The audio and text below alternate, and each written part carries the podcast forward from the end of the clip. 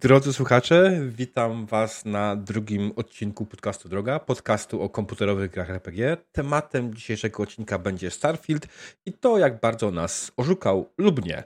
E, jak w przypadku każdej wspaniałej przygody, przed wyruszeniem w drogę należy zebrać drużynę. Dzisiaj moimi gośćmi będą redaktor Kebab, którego możecie kojarzyć z takiego niszowego kanału na YouTube jak archon.eu albo Reaktor Kebab oraz UV, były naczelny serwisu gry online, obecnie prowadzący kanał UV o grach. Ja jestem Piotr Diabeł Skorok i pora wyruszyć w tę drogę. Ej, udało się. Nawet, nawet mi się udało. Dzień dobry. dobry. Dobry wieczór lub dzień dobry, w zależności od strefy. Tak. E, albo od tego, kiedy ludzie odsłuchują to już w formie podcastu. Oczywiście, że tak.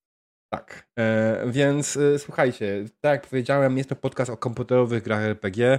Zanim przejdziemy gdzieś tam, wejdziemy na głęboką wodę, zróbmy sobie krótką, szybką rozgrzewkę. Czyli powiedzcie mi, w co RPGowego ostatnio gracie? I, I wiem, że definicja RPG to jest bardzo ciekawa i dziwna rzecz, więc nie skupiajmy się na niej, tylko po prostu powiedzcie, co gracie RPGowego i może zaczniemy od ciebie, Kebabie. Znaczy to zależy właśnie, co uznajemy za RPG i co ja się rozgrzewam, ja się rozgrzewam do, do Baldursa. Ja może tak, bo myślę, że to jest, to jest to, od czego chciałbym. Ja się rozgrzewam od, do Baldursa. Rozgrzewam się w sposób taki, że kibicuję mojej dziewczynie, która już go przeszła raz. Już jej tam starałem się troszeczkę pomagać z buildami, troszeczkę już tam wie, bo, bo ona miała jakieś tam swoje RPGowe przygody, grała kiedyś Neverwinterka i tak dalej, ale jednak, jednak to e, no, no, no w każdym razie, mhm. a jeżeli chodzi o grę, w którą grałem, grają, no to ostatnim RPG, w którego grałem jest Starfield, no to siłą rzeczy, to czyli jakby nie patrzeć, że tak powiem, no temat naszego dzisiejszego podcastu. Okej, okay. a ty ufał? No w RPG to ja żadnego, żadnego nie grałem, yy, no bo nie grałem żadnego RPG w sumie, bo ostatnim RPG, który grałem to było Kingdom Come, a jeśli chodzi o takie gry z elementami RPGów to Cyberpunka, Assassin's Creed Mirage, yy, no i, i w Starfielda, no. Też grałem. Dużo. Mhm. Okej. Okay. E, I jak ten Mirage? Bo w sumie możesz już powiedzieć, tak? Nie, nie mogę. A, nie możesz, okej. Okay. jest do jutra do 13.01, więc tajemnica. Będzie okay. ciekawie, myślę, e, jak zejdzie embargo. Dobrze. Myślę, że nawet bardzo ciekawie. To, to tego nie było, to się wytnie. Nie chcę wchodzić no.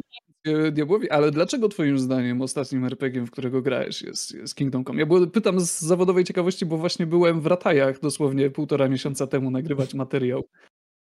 Też byłem, tylko ze trzy lata temu. E, zaraz po premierze byłem w Ratajach, e, więc w ogóle polecam, jeśli ktokolwiek będzie miał ochotę pojechać sobie zobaczyć, jak wyglądają niektóre miejscówki z Kingdom Come, to, to jest bardzo fajny pomysł, e, żeby spędzić nawet weekend i pojeździć po tych miejscówkach. Nie jest tego dużo, bo to w sumie wszystko e, na przestrzeni 16 km kwadratowych, tak jak mapa w grze e, wskazuje. Dlaczego uważam, że Kingdom Come jest jedyną grą RPG? Ponieważ ja mam bardzo duży problem z grami, w których umiejętności wbija się za pomocą skill pointów. Strasznie mnie to irytuje. I Kingdom Come jest dla mnie takim wzorem, takim ultimatywnym RPG na tę chwilę, bo ponieważ wszystko odbywa się naturalnie. I e, trochę, ja już gadałem z, z Diabłem na ten temat, i trochę dla mnie też kiedyś były takie gry Bethesdy, mm, ale no, z racji tego, że Starfield e, ma ten system trochę pomieszany, czyli żeby trzeba wbić skill pointa, ale trzeba trochę poćwiczyć i tak dalej, a to powiedzmy mm. jest takie oszukanie. Kingdom Come jest dla mnie ultimatywną grą RPG, jeśli chodzi o gry komputerowe. I nic nie ma startu. Na pewno nie jest nią Cyberpunk, to tak od razu e, wrzucę do pieca. No, nie, myślę, że nie ma co wrzucać do pieca. Jak najbardziej jest to dyskusyjne, czym jest w ogóle RPG. Dzisiaj trochę, trochę na ten temat rozpisałem. Ja sam mam cały czas z tym problem, ale wolę chyba jednak tworzyć bardziej szerokie definicje niż je zawężać, y, bo wtedy mogę po prostu łatwiej jest mi coś wyrzucić z tego wszystkiego, bo mimo wszystko uznam, że mimo wszystko to, co jest RPG, nie jest korem rozgrywki tej gry, a nie w drugą stronę, gdzie na przykład wyrzucam całą historię RPGów. Ale to jest myślę temat na zupełnie inny odcinek niż Starfield. No wiesz, tak to jest. Dzisiaj, dzisiaj prawie każda gra już jest RPG-iem, nie? nie tylko. A, no tak, wiesz. ale w dużej mierze wrzuca się te elementy. Wszystkiego, do strzelanek, nie strzelanek, mm. do przygodówek. Ale też w drugą stronę, do RPG wrzuca się elementy strzelanek, strategii, przygodówek i tak dalej, więc to jest w końcu całe mieszanie w wszystkich kierunkach.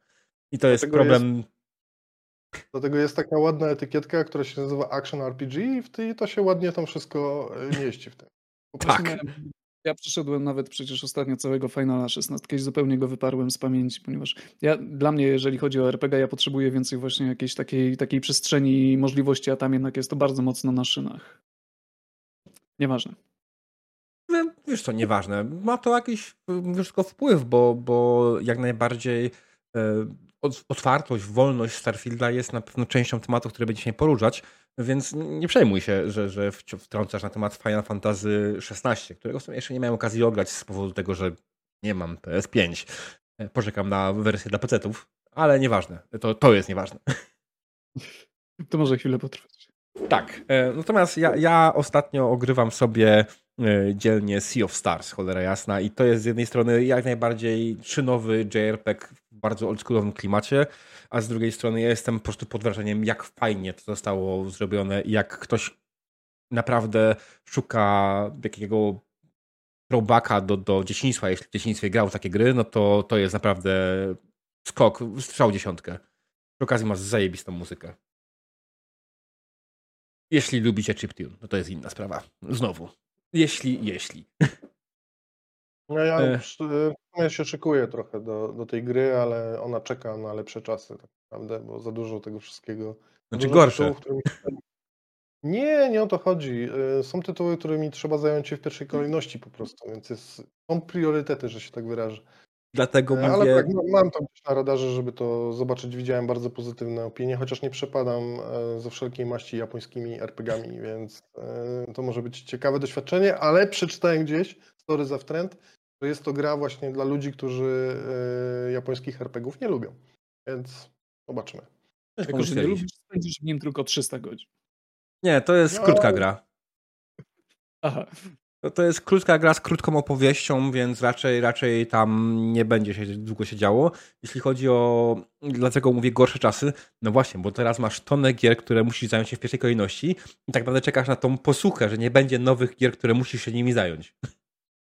No tak. Nie, no myślę, że jakieś okienko y, w grudniu i styczniu się znajdzie tam akurat koło nowego roku, to może, może będzie ok.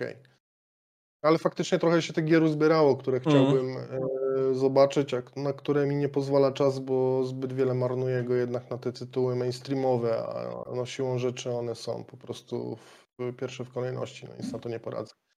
Nie No mam właśnie. komfortu, że, że mogę grać we wszystko, co chcę, tylko czasami gram w to, co muszę. No to tak wygląda. E, Właśnie, będąc przy ilości godzin władowanych w mainstreamowe gry, skupiając się w tym momencie już na Starfieldzie, e, Kebab ufał. Ile władowaliście godzin Starfielda? Ja zacznę, bo ja wiem, że ja mam mniej, sprawdziłem specjalnie. No mam e, 41, więc to, Mhm. to, to jest, wiem, że to jest e, liczba zupełnie nie, nie, nieprzekonująca ufała. Ciebie chyba, chy- chyba więcej niż ty, ale... to tak, więcej niż ja. to- E, No ja 301 sprawdziłem.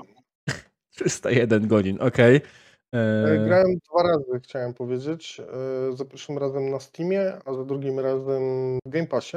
E, Okej. dwa. Bo nie chciało mi się robić nowej gry plus. Ja dość, dość mocno wyeksploatowałem tę grę, ale drugi raz zacząłem grać tak sobie partyzanta. Wiedziałem, że będę do, do tej gry co jakiś czas wracał. E, trochę jak mi się znudzi już cokolwiek, wejść tam, zrobić coś, e, polat, polatać cudzysłowie Mm. e, po kosmosie, no to, to będę sobie po prostu włączał raczej wersję z Game Passa niż ze Steama. Na Steamie mam już tak e, mocno tam wykok wykokszoną postać, że ja tak naprawdę powinienem wejść w nową grę plus, ale no, szczerze powiedziawszy niespecjalnie mi się chce. E, Sporo, tak. 301 godzin to jest bardzo dużo, trzeba przyznać. dużo. No, wiesz, z drugiej strony, w pierwszym tygodniu już ponad setkę. Ale miałeś dostęp wcześniej niż wszyscy, nie? Tak, tak. My, ja grałem od. Nie chcę skłamać, ale wydaje mi się, że od 18 sierpnia albo 19 sierpnia już graliśmy. Więc już w pierwszym tygodniu, nie wiem, k- 1 września chyba była ta wersja e, ta premium, która pozwalała grać wcześniej. No to do tego momentu to ja miałem już ze 150, 160 tak naprawdę, A. gdzieś, gdzieś tak mniej więcej. Tu ja No. zacząłem wcześniej właśnie. E, No. tak, a, a ja zacząłem jak biedak wtedy, kiedy wszyscy inni, którzy nie zapłacili za wersję premium, e, upgrade do niej, bo ja zacząłem faktycznie na premierę i po drodze oczywiście wyszło parę gier, które też odciągnęły moją uwagę. Jeszcze był ten Baldur, więc finalnie mam 30 godzin w Starfieldzie, co przy was jest y, z jednej strony małą liczbą, z drugiej strony kebabie ja skipuję wszystkie dialogi od pewnego momentu, więc Ja już pod koniec skipowałem, ale Ach. no, starałem- nie, na początku starałem się, no bo później już miałem taką troszeczkę presję, bo ja też jechałem w pewnym momencie właśnie na tą, rozmawialiśmy jeszcze przed streamem, Mm. jechałem na tą wyprawę North 500 i to miałem tytuł, do którego musiałem po prostu skończyć grę i zrobić materiał, żeby, żeby, żeby, żeby, żeby zdążyć, więc też już musiałem pod koniec przyspieszyć. Rozumiem. Absolutnie w pełni rozumiem. E, no. To skoro już wiemy mniej więcej, że to UV jest tutaj naszym głównym autorytetem, jeśli chodzi o Starfielda, po 300 Chyba godzinach na pewno. No wiesz, w porównaniu z nami to wiesz, y, znaczy jest szansa, że zdążyliśmy, my zobaczyliśmy rzeczy, których mogłeś ty nie zobaczyć, bo to jest na tyle duża gra, że coś takiego mogło się zdarzyć, chociaż jest pewnie mała. Chyba na odwrót. E, Nie no, to, że ty widziałeś rzeczy, których nie widziałem, to jest pewne, nie? Ale może jakiś tam pojedynczy, minimalny ułamek się zdarzył, nie? nie wiem. Pojedynczy dialog towarzysza. No, to, akurat jest całkiem możliwe, bo to Mm. zależy jak wam się popada historia, chociaż nie wiem, co wy przez te godziny zdąży, zdążyliście tak naprawdę zrobić w tym Starfieldzie. Wydaje mi się, że raczej niewiele, biorąc pod uwagę, że na pierwszą planetę, gdzie się zostaje spuszczonym ze smyczy, czyli miasto Nowa Atlantyda, to chyba się tam po jakichś dwóch, trzech godzinach Tak. e, e, dostajemy. Oczywiście Mm. jak, jak się biegnie przez tą pierwszą lokację, to szybciej, ale wtedy się raczej pochłania grę bardzo mocno mm, i raczej nie gra się szybko. Przynajmniej ja tak mam, ale pewnie tak ma wielu ludzi. Znaczy, No więc tak, e, jest taka możliwość. Ja, ja na pewno, jeśli chodzi o pierwszą lokację, jeszcze zanim faktycznie mamy tę pierwszą misję, tą tu- tutorialową, tak, kiedy faktycznie lądujemy na tej bazie z tymi piratami, tak, e, z tymi spacerami, to, to ja tam raczej Ja ją raczej trochę pominąłem. Znaczy, ja najpierw po- powoli chciałem się poprzyglądać rzeczom, tak, poszukać rzeczy, a potem zauważyłem, że to jest znowu to na śmieci. Em, To, to na śmieci, która leżała z jednej strony mnie kusiła, tak jak w Falloutie. Ale na Jak szczęście. Ja w Helgen wszystko zbierałem, kapustę, wszystko, nie? Tak samo w tej pierwszej bazie zebrałem wszystkie jakieś talerze i tak dalej, ale ja tak mam, że ja na początku liżę ściany, i- no ale to, ale to jest dokładnie ten sam design. Zresztą początek też jest bardzo podobny moim zdaniem. Zresztą, nie wiem, przepraszam, że ci się wtrącę, ale Nie, spoko. to bardzo podobny, ma, mam wrażenie, że ten design, czy to jest właśnie Fallout 4, czy to jest Skyrim, czy, czy nawet ten Morrowind, że, to, do- dobra, Morrowind może trochę inaczej, ale akurat od, od Skyrima sobie licząc, że właśnie dzieje się coś takiego pozornie zwyczajnego, tutaj jedziemy jako więzień, tutaj sobie chodzimy jako, jako yy, no, mieszkaniec po miasteczku i później jest takie że albo przylatuje smok, albo właśnie wybuch, a tutaj mamy właśnie od razu ciep, e, ten, może będziemy mówić o spoilerach, tak? No bo kaman.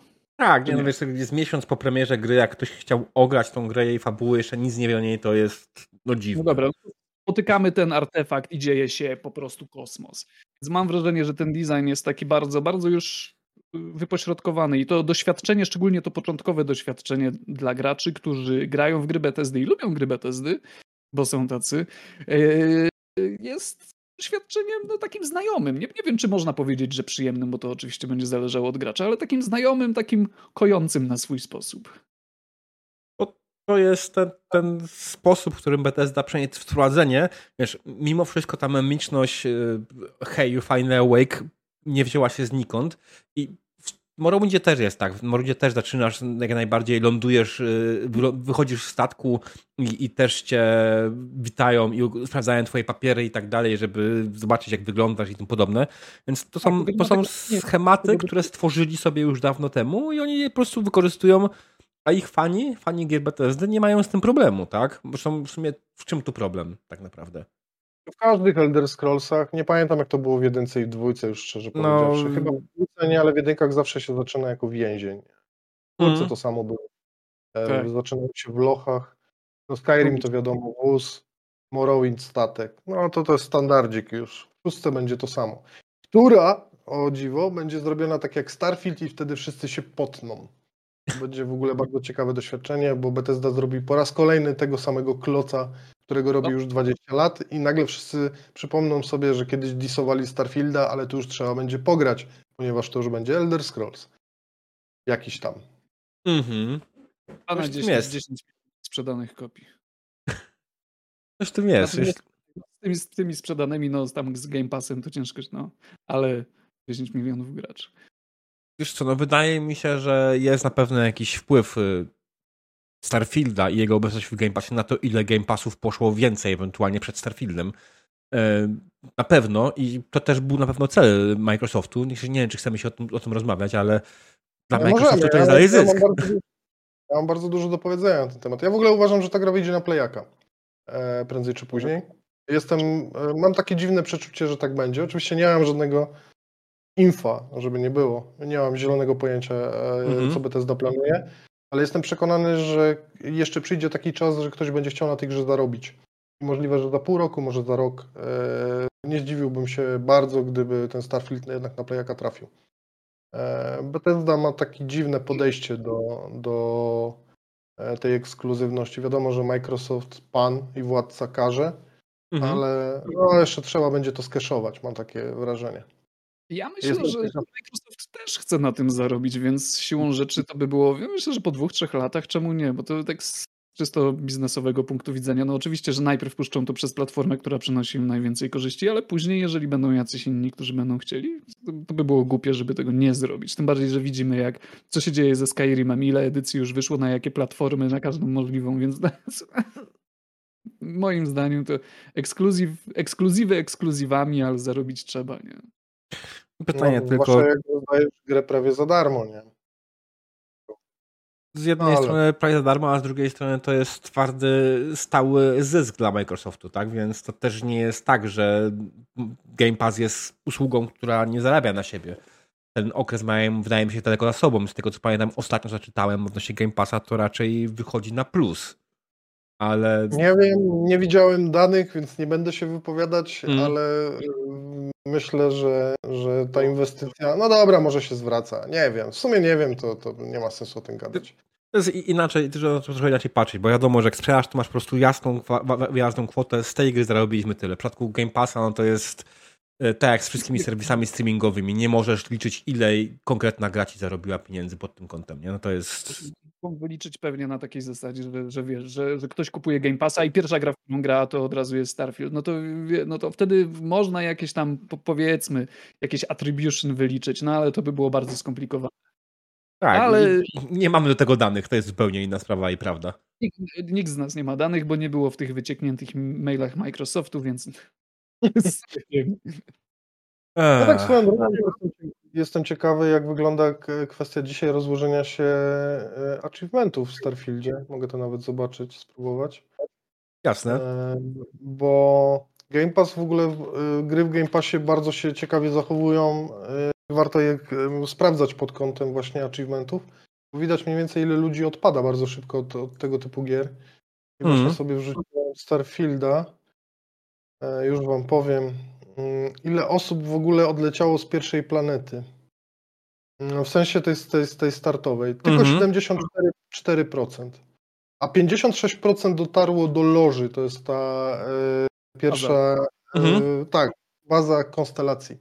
No to wyobraźcie Okej. sobie, że 25% graczy, którzy tę grę odpaliło, Mhm. nie wyleciało e, z tej planety. No to to dość to dobrze pokazuje, ten, to jest ten efekt Game Passa właśnie, nie? Ktoś może nawet z ciekawości odpalić grę, popatrzeć na to i tak stwierdza, e, to nie dla mnie, nie? I out. Ale to są Ale to dane jest- ze Steama, dane z, z E, Game nie, z Passa, Xboxa. z Nie, to Xboxa, dane- z...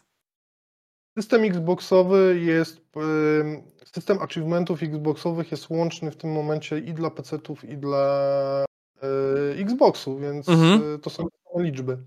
E, Ta sama pula globalnych osiągnięć jest, jest liczona, więc można... Jasne, bo, bo ja w tym momencie spoglądam u siebie na Game Passie, na, na komputerze i widzę, że na przykład dołącz do konstelacji, masz achievement, 56% graczy, nie? Czyli prawdopodobnie na konsolach tutaj jest o wiele ludzi, ludzi się odbiło. 56,51, dobrze mówię? Mhm. To jest właśnie wynik globalny dla e, dotarcia do loży. To, to połowa graczy z lekkim hakiem e, w ogóle wyleciała z tej planety, którą zwiedzamy, tej bazy piratów, to jest Księżyc tak Mhm. naprawdę, i doleciała do Nowej Atlantydy i wylądowała w loży. 56% graczy, którzy mogą używać Game Passa, ale nie muszą. Czyli Mhm. na pewno jest tam sporo ludzi po prostu, którzy odpalili tę grę tylko dlatego, że ją mieli w Game Passie, a ich ta gra po prostu nie interesuje, albo nawet nie interesowała, ale chcieli sprawdzić, co to jest, nie? Na tej zasadzie. ciekawości, bo ja nie mam teraz dostępu do, do, do tych achievementów, bo jestem na innym kompie. Ile ukończyło? Teraz Ukończyło? ci powiem. Okej. E, ile ukończyło? Zaraz ci powiem, tylko poczekaj, znajdę, bo ja pamiętam, jak się ten achievement nazywał. Pewnie jakoś dziwnie. Nie, nie, nie. E, jak zobaczę nazwę, to, to będę wiedzieć. Zaraz ci powiem. Jasne. Ja w Możemy- międzyczasie odpalę sobie w takim przypadku yy, Starfielda na Steamie i zobaczę, jak wygląda na Steamie Starfield, jeśli chodzi o achievementy. To też No tak. teoretycznie są dane dostępne publicznie, nie? Myślę, że tam będzie więcej, nie? Bo myślę, że właśnie jak ktoś ma Game Passa, to może to traktować na takiej zasadzie, że a, dobra, takie demko, nie? Wejdzie, zobaczy, stwierdzi, a, okej, albo nie, nie okej. A na Steamie jak już ktoś kupi, to już będzie takie, a kurde, zapłaciłem pieniądze, nie? Trzeba pograć. Diabeł, O- sprawdź. e, Achievement się nazywa Wielki Skok. Ja go właśnie szukam. Chciałem że E, jednak do ściągi zobaczyć, bo zapomniałem. 6%, jasne. e, 6,4 dokładnie na e, Xboxie i na e. PC e, Xboxowym tym kontem. Game Jasne. Mhm. No, ja patrzę One Big Leap, One Giant Leap, y, 12% jeśli chodzi o Steama. 12,7%. I jeśli chodzi o konstelację, Joint One Small Step jest, ma na Steamie 78%. No to To jest wyraźna różnica. No. Mhm. Ale tak, jest to prawda. Znaczy, inna sprawa, że Starfield na Steamie mimo wszystko się ładnie sprzedał, nie? No bo te 200 tysięcy graczy, co by nie mówić, to naraz to jest duża liczba. jest bardzo... Znaczy, tam więcej chyba nawet było, bo e, z tego co pamiętam, trzeba byłoby to sprawdzić na SteamDB. E, Myślę, Mhm. że tam ponad 300 tysięcy ostatecznie było w piku. Tak. E, No na pewno jest to wynik ciekawy o tyle, że ludzie wiedzieli, że e, gra będzie dostępna za pół darmo. Nie wiem ile teraz kosztuje abonament e, Game Passa, ale myślę, że około 50 zł za miesiąc. Może trochę więcej. A Gdzieś zapłacił najtańszy. no, ale no to, to on pozwala grać, nie? No, no to w, w, po drugiej stronie masz konieczność kupienia gry na Steamie, która kosztuje minimum 300, nie? Więc, czy tam nawet Mhm. trochę więcej. Więc jednak ludzie, którzy kupowali to na Steamie, byli bardzo zdecydowani, żeby mieć to na Steamie, a to o czymś już świadczy. Znaczy pytanie też jeszcze, ile było zwrotów, bo mm, wiecie, dwie godzinki można na Steamie pograć. Nie Jest. zdziwiłbym się, gdyby wśród tych ludzi, którzy po prostu odpadli dość szybko, byli właśnie ci, którzy po prostu olali Starfielda, nie? Jest większy Janusz, e, jeśli chodzi o zwroty. Zwroty dwugodzinne liczą się dopiero po premierze gry.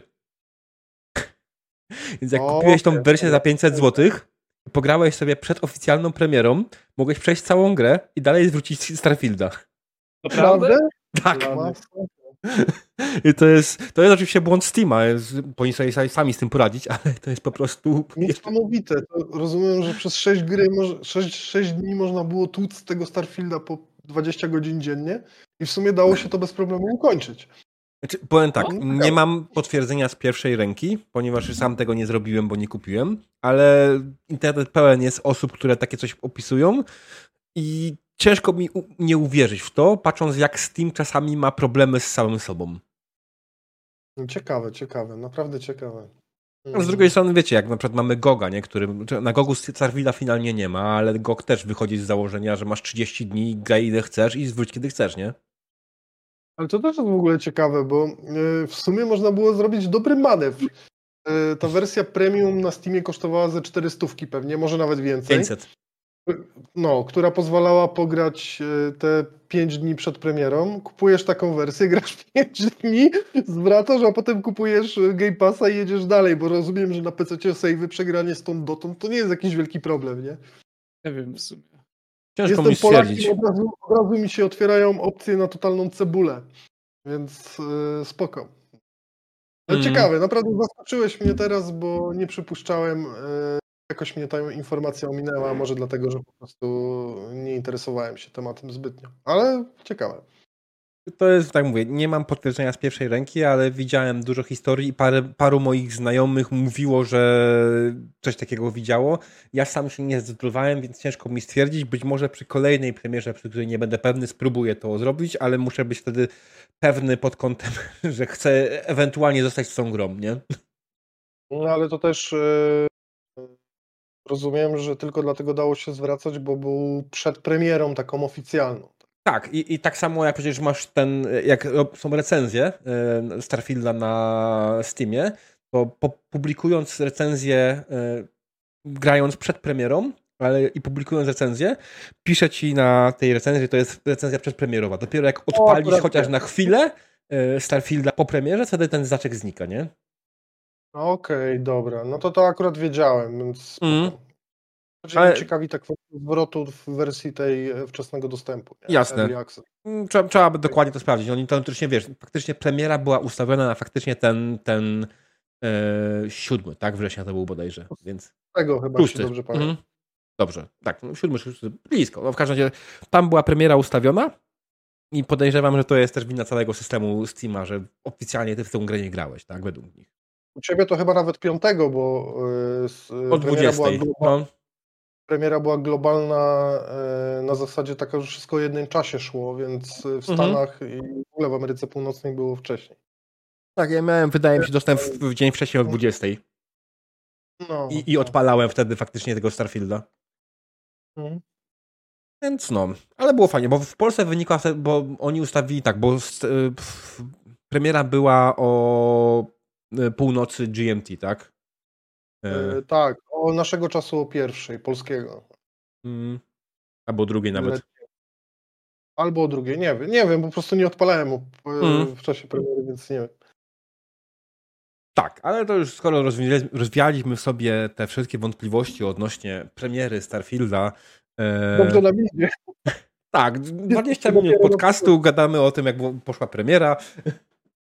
E, wszystko super, ładnie, pięknie. E, słuchajcie, ja mam takie pytanie, bo spędziliście przy Starfieldzie sporo czasu, ale pytanie jest takie, czy mieliście jakiekolwiek w ogóle oczekiwania wobec Starfielda? Czy czekaliście na niego bardzo, czy, czy to była raczej kolejna gra na, na tapecie? Ufał. Zaczyna? Mogę ja. Eee, ja nie miałem żadnych oczekiwań. To była tak naprawdę. Dobra. To była jedyna gra, na którą w ogóle czekałem, może tak, na którą w ogóle czekałem w tym roku, poza oczywiście remasterem Twierdzy, ale to będzie dopiero w listopadzie. E, ale to była jedyna gra, na którą w jakikolwiek sposób czekałem. No do, może trochę na, na, na, na, na Baldura też, ale bardziej jednak na Starfielda mimo wszystko, bo, bo ja lubię na przykład właśnie i, i Skyrima, i Fallouta i tak dalej. Więc yy, natomiast nie poddałem się hype'owi, jeżeli mówimy w, kwestii takich oczekiwań, oczekiwań. Ja nie miałem, nie, nie, nie czułem się naprany tymi emocjami przez Toda, który tam obiecywał tysiąc planet. I w ogóle jakoś nie, nie... Usiadłem do tego Starfielda jak do tej tabuly razy i nie, ma, nie posiadając w sobie tych oczekiwań, bawiłem się po prostu spoko. Zacząłem, zaczęło się fajnie, zacząłem się dobrze bawić, zacząłem się wkręcać w ten świat i popłynąłem. Natomiast jestem w stanie sobie wyobrazić, dlaczego ktoś, kto się nakręcił obietnicami devów, dlaczego mógł się później czuć zawiedziony, ale to może teraz przekażę mhm. mikrofon. Ufał. Yy, kom kompletnie mnie ta gra nie interesowała. Nie widziałem nawet yy, tego długiego pokazu, który trwał mm. ponad godzinę chyba. Nie widziałem nawet ani, ani sekundy z niego. Yy, to, to była gra kompletnie poza moim radarem. Może dlatego, że ja bardzo dużo gram na Playaku, więc gdzieś już tam sobie ustawiłem w głowie, że raczej tego szybko e, nie dotknę. No ale w sumie no, dzisiejsze gry Xboxowe powiedzmy wychodzą na PC-ty, więc żadnego problemu nie ma. Akurat PC-ta mocnego mam. E, I, no i dostałem ten dostęp e, wczesny. W sumie nawet tak blisko już tej nawet nie premiery, tylko tego, że była opcja dostania kodu. To trochę mnie to tak zaczęło interesować, ale podszedłem z totalnie czystą głową. Ja na tę grę w ogóle nie czekałem. E, gdyby to był Elder Scrolls, spoko, ale ja na przykład Falloutów nie lubię Bethesdy i dla mnie po prostu kolejna gra, w której, e, kolejna gra Bethesdy, w której się strzela, to sorry, ale raczej nie. I muszę przyznać, że byłem bardzo, ale to bardzo pozytywnie zaskoczony po odpaleniu Starfielda, e, głównie właśnie przez to, że po prostu mi się spodobało. Ja nawet powiem więcej, ja byłem zauroczony tą grą przez dłuższą chwilę. O jak zobaczyłem, jak to wygląda, e, no generalnie jest to najładniejsza gra Bethesdy. E, jak wyglądają właśnie pomieszczenia. Ja nie patrzyłem się na śmieci, które zbierasz, tego jak na przykład te śmieci są rozrzucone po tej bazie. Mi się to strasznie wszystko podobało. I muszę przyznać, że wsiąkłem dość mocno. To jest właśnie o tyle nietypowe, bo mogłem podejść do tego z totalnie czystą głową i bez jakichkolwiek oczekiwań. Nie miałem absolutnie żadnej myśli odnośnie tej gry. Gdyby nie to, że ją po prostu dostałem wcześniej, to prawdopodobnie może bym zagrał na premierę na takiej samej zasadzie. Jakoś bym się specjalnie tym nie przejmował. Mm. Ja podobnie bardzo mi się podobał design i tych stacji i tak dalej, ale na pewno już po pewnym czasie, szczególnie mając 300 godzin w tej grze, jeżeli ja po 40 takie rzeczy zauważyłem, na pewno zauważyłeś, że w wielu miejscach ten design był powtarzalny. Natomiast wsadzimy, wsadzimy kij w mrowisko i zapytam Kebab, cię ja, ci, ja, ja ci to pytanie. Wyjrzyj za okno, przyjrzyj się budynkom. Jaki jest design tych budynków? Nie ma, ja jestem w lesie teraz, stary design mojego budynku ma 200 lat, bo to jest stary dom na wsi. Natomiast Ale wiesz o co mi chodzi. Design, jeśli chodzi akurat o, o budynki i konstrukcje ludzkie, to ja bym się tego nie czepiał z jednego powodu. Ludzie mają tendencję do budowania rzeczy w taki sam sposób, po prostu jest łatwiej. Nie, dobra, ja się nie, też myślę, chodzi o to, że wiesz, w pewnym momencie też tam były na przykład te większe konstrukcje i tak dalej. Da, da, było radę zauważyć, że niektóre się dość mocno, mocno powtarzają, ale ja, chcia, ja, ja brnąłem do innego tematu. Jasne. Gęby. Gęby, co powiesz o twarzach, bo to jest, to jest drzazga pod napletem każdego gracza, które mam wrażenie strasznie, strasznie go drażni. Prawie każdy ma coś do powiedzenia. I powiem szczerze, mi się, mi się średnio podobało. Ja w swoim materiale o tym nie wspomniałem, czego teraz żałuję, ale widać tam już to, chyba na twarzach najbardziej widać i na odświetleniach, które jest momentami przerażające. Że no, tu jakoś tak uwypukla te twarze w sposób absolutnie nienaturalny i to wygląda momentami faktycznie jak z horroru. Yy, to jest to, na czym widać najbardziej moim zdaniem wiek silnika. Co, by, co byś powiedział? E, czy ja? Tak, tak, nie, bo, albo powiedzielibyście o, obaj, bo Dobra, to jest... ja, się, ja się wypowiem. Ja jeszcze wrócę do tego, co powiedziałeś przed chwilą, yy, bo temat jest dość ciekawy. Yy, ja dość mocno zbadałem tę grę, powiedzmy pod takim kątem totalnego researchu na zasadzie, że sprawdzałem różne rzeczy. Powiem wam tak, jak się ląduje na planecie w tej grze, to widzicie jakieś tam budynki. No to jest totalnie losowe, po prostu tam tworzy ten kwadrat, już było o tym mówione sporo razy w różnych, ja zresztą też o tym mówiłem u siebie, że tworzy ten kwadrat y, o wielkości 64 km2, to jest mhm. wielkość mniej więcej mapy z Fallouta 76, więc zakładam, że y, więcej silnik nie da rady tworzyć po prostu. I, i w tej takiej instancji y, są powtykane budynki stopień copy-paste'u jest tak mocny, że jeżeli spotkasz ten sam typ budynku, dajmy na to jest to rafineria Helu, to układ pomieszczeń, układ skrzyń, które e, leżą, tylko różnią się przedmioty, e, które zobaczysz na przykład w skrzyniach. To jest losowe, ale mhm. reszta jest po prostu taka sama. Możesz odwiedzić 50 takich rafinerii i za każdym razem będziesz wiedział, gdzie iść już za drugim, trzecim razem, bo będziesz po prostu pamiętać e, rozkład tych pomieszczeń. To jest naprawdę bardzo mocny copy-paste. Jeszcze do tego stopnia, że nawet wrogowie są powkładani w te same miejsca. To jest niebywałe. Okay. Jak, ale y, patrząc na to szerzej, wyobraź sobie, że grasz te 300 godzin i wiadomo, po takim czasie musisz zobaczyć y, powtarzalność. Sam zauważyłeś, że po 40 widziałeś. Ale tak. na, na, dobrą sprawę, czy jesteś w stanie zobaczyć wszystko, że aż ci to tak bardzo przeszkadza? Musisz spę spędzić w takiej grze tonę godzin. Więc w pewnym momencie na pewno to zobaczysz, ale nie uważam, że to jest aż taki wielki problem. E, znaczy dla wielu ludzi pewnie jest, ale dla takiego gracza, który po prostu siada sobie na kanapie, na 3 godzinki dziennie albo nie wiem, tam powiedzmy 10 godzin w tygodniu, raczej wielki problem nie jest, a przecież masa ludzi tak gra. My trochę inaczej gramy w gry, to też trzeba o tym pamiętać. My raczej poświęcamy dużo czasu grze jakiejkolwiek i mocno ją eksploatujemy. I pod tym y, kątem to Starfield wypada dość blado, bo ta powtarzalność jest bardzo duża. Natomiast wracając do twarzy, o to co pytałeś, powiem szczerze, że gdyby nie zwrócono uwagi w sieci na ten y, problem, nazwijmy go tak, ja bym na niego nie zwrócił uwagi. Po prostu ta gra jest specyficzna. Y, powiem szczerze, że to takie mm, wypunktowanie twarzy na, na ekranie, bo w grach BTSD już tam od bardzo dawna wjeżdża ci zawsze ta postać przed, przed ciebie i, i widzisz ją po prostu w dużej skali, nie? E, no, nie są te twarze najładniejsze faktycznie, jak pomyślałem sobie o tym, kogo spotkałem, albo zacząłem na to zwracać uwagę, no to faktycznie. A czy mi by to aż tak bardzo przeszkadzało? No chyba nie. A większy problem tak naprawdę niż samymi twarzami jest gestykulacją. Te postaci stoją jak, jak e, słupy soli, nie? Po prostu strachy na wróble nie ruszają się, zero, zero gestykulacji. Wystarczy spojrzeć, jak się dzisiaj takie gry robi. Nie wiem, no Cyberpunk jest na przykład dość dobrym przykładem. Obserwujesz wszystko z pierwszej osoby, możesz obchodzić te postacie, widzisz ruch. To jest, mm. to jest, to jest nowoczesność. No Bethesda zatrzymała się no tak Powiedziałbym, że ten Oblivion to jest taki punkt, y, którym no, mm, dobrze, do, dobrze się go trzymają. No, na tej zasadzie. Wydaje mi się, że nie wiem, w Falloutie 4 na przykład te twarze jeszcze wyglądały ok, jak na tamte czasy, tak? Faktycznie dzisiaj to może już trochę odstaje.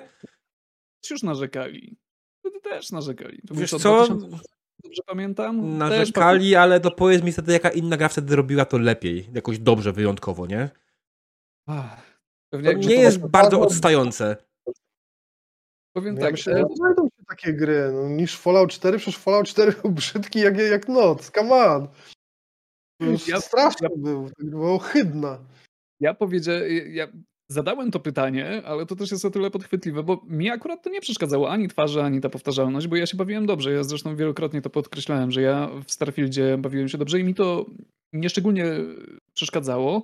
Natomiast widzę właśnie, to się pojawia w szeregu lamentów ludzi mm. w internecie, że, że, że im właśnie te aspekty bardzo się nie podobają, albo ich w ogóle odrzucają od tej gry. Ja mam tutaj problem z, tak naprawdę z czym tego te osoby oczekują od, od gier generalnie.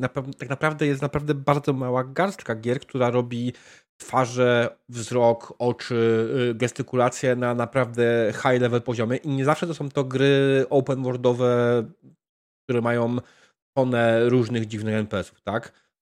Jak spojrzymy, nie wiem, na Cyberpunka, jasne, robi pewne rzeczy dobrze, ale to też nie jest tak, że tam wszystko jest w pełni naturalne i da się znaleźć pewne elementy, które wyglądają sztucznie. E, ja widziałem analizę, dlaczego twarze w, w, w wyglądają sztucznie. Jest to, wynika to z tego, że yy, wokół oczodołu się nie poruszają tak. mięśnie, tak? Yy, i, I to jest coś, co no, proponuję większość graczy tak naprawdę nie zwraca uwagi. Jest garstka ludzi na pewno, która dla nich to może być faktycznie ważne, ale z drugiej strony wtedy nie mają przejebane z większością gier. Z drugiej strony też nie przypominam sobie żadnego rankingu najlepszych twarzy w grach. Stracony potencjał dla Słuchaj, jak patrząc na to, no weźmy na to Starfield, wydaje mi się, że Starfield ma lepiej zrobione twarze niż Mass Effect Andromeda. Przynajmniej na premierę. Nie grałem w Andromedę, ale wiem o co chodzi. E, tak, tak, nie, to, to na pewno, no to już widać, że wiesz, 20-letni silnik, to on tam już sobie ogarnia te twarze lepiej niż ta Andromeda biedna, ale e, widzicie, no dużo ludzi się właśnie do tego dowala, ale zastanawiam się, jak bardzo jest to istotny aspekt dla ludzi, którzy naprawdę grają w tą grę. Ja od wielu lat jestem proponentem tego, że, że no, do, do, ludzie się strasznie starają prześcigać, to znaczy deweloperzy, na jak najlepszą grafikę i tak dalej, a później wygrywa grę roku Legend of Zelda, która wygląda jak kaszanka, ale, ale jest bardzo dobrą grą i ludzie kochają w nią grać. I to jest, nie wiem, mam wrażenie pewien, pewien właśnie jakiś taki, że, nie, nie, nie, nie, do końca wiem, czego ludzie oczekują. Czy, czy tak naprawdę y, to, czym ja się kieruję w grach, to jest to, ile danej grze jestem w stanie wybaczyć. jeżeli dobrze się bawię, czy jestem w stanie jej wybaczyć to, że się kraszuje, czy jestem w stanie jej wybaczyć to, że jest paskudna, czy jestem w stanie wybaczyć jej to, że, że no ma jakieś tam inne problemy.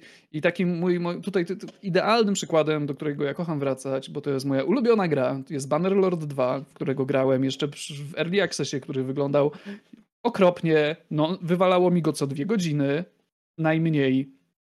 I tak kocham tę grę, będę w nią grał do końca życia. Tam twarze wcale nie są dużo lepsze. Niektórzy argumentują, ale Bannerlord to nie jest gra AAA i tak dalej, ale była w dużo gorszym stanie niż gry, dowolna gra AAA, a i tak, i tak go bardzo szczerze kocham. Natomiast właśnie i do pewnego stopnia jestem w stanie przełożyć to, jak to wygląda w Starfieldzie. Starfield nie jest grą idealną. Absolutnie. Starfield na pewno nie jest taką grą, jaką obiecywał nam Todd, ale nie wiem, co obiecywał, bo go olałem. Po prostu w niego zagrałem i bawiłem się ok. I to jest, to jest właśnie, mam wrażenie, że w tym, w tym tkwi ten problem, że ludzie się skupiają na takich aspektach, które z mojej perspektywy skupiają się na jednym aspekcie, który nie tworzy całej gry. I, i, I, przez ten jeden aspekt potrafią całą ją zdyskredytować. I nie wiem, czy tylko dla siebie, ale najgorsze jest to, że później też starają się powiedzieć innym, że no nie, nie powinni się dobrze bawić, no bo, bo ta grafika te twarze. I twarze wyglądają źle, więc, więc nie wypada się dobrze bawić. Ja może odejdę się odnośnie grafiki pod jednym kątem, bo ja gram zarówno na konsoli, na konsoli wygląda gra jak wygląda, ale mój normalny komputer ma w środku 1070.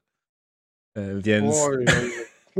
Ale co jest ważne, ta gra dzięki temu wspaniałowym FSR-owi, pomijając, że w wielkich, otwartych przestrzeniach robi mi to, co robiło niektórym Oblivion, tylko w to, są różnicą, że tutaj gra mi po prostu zeskaluje grafikę do takiego bardzo rozpikselowanego poziomu, ale dalej jest płynna.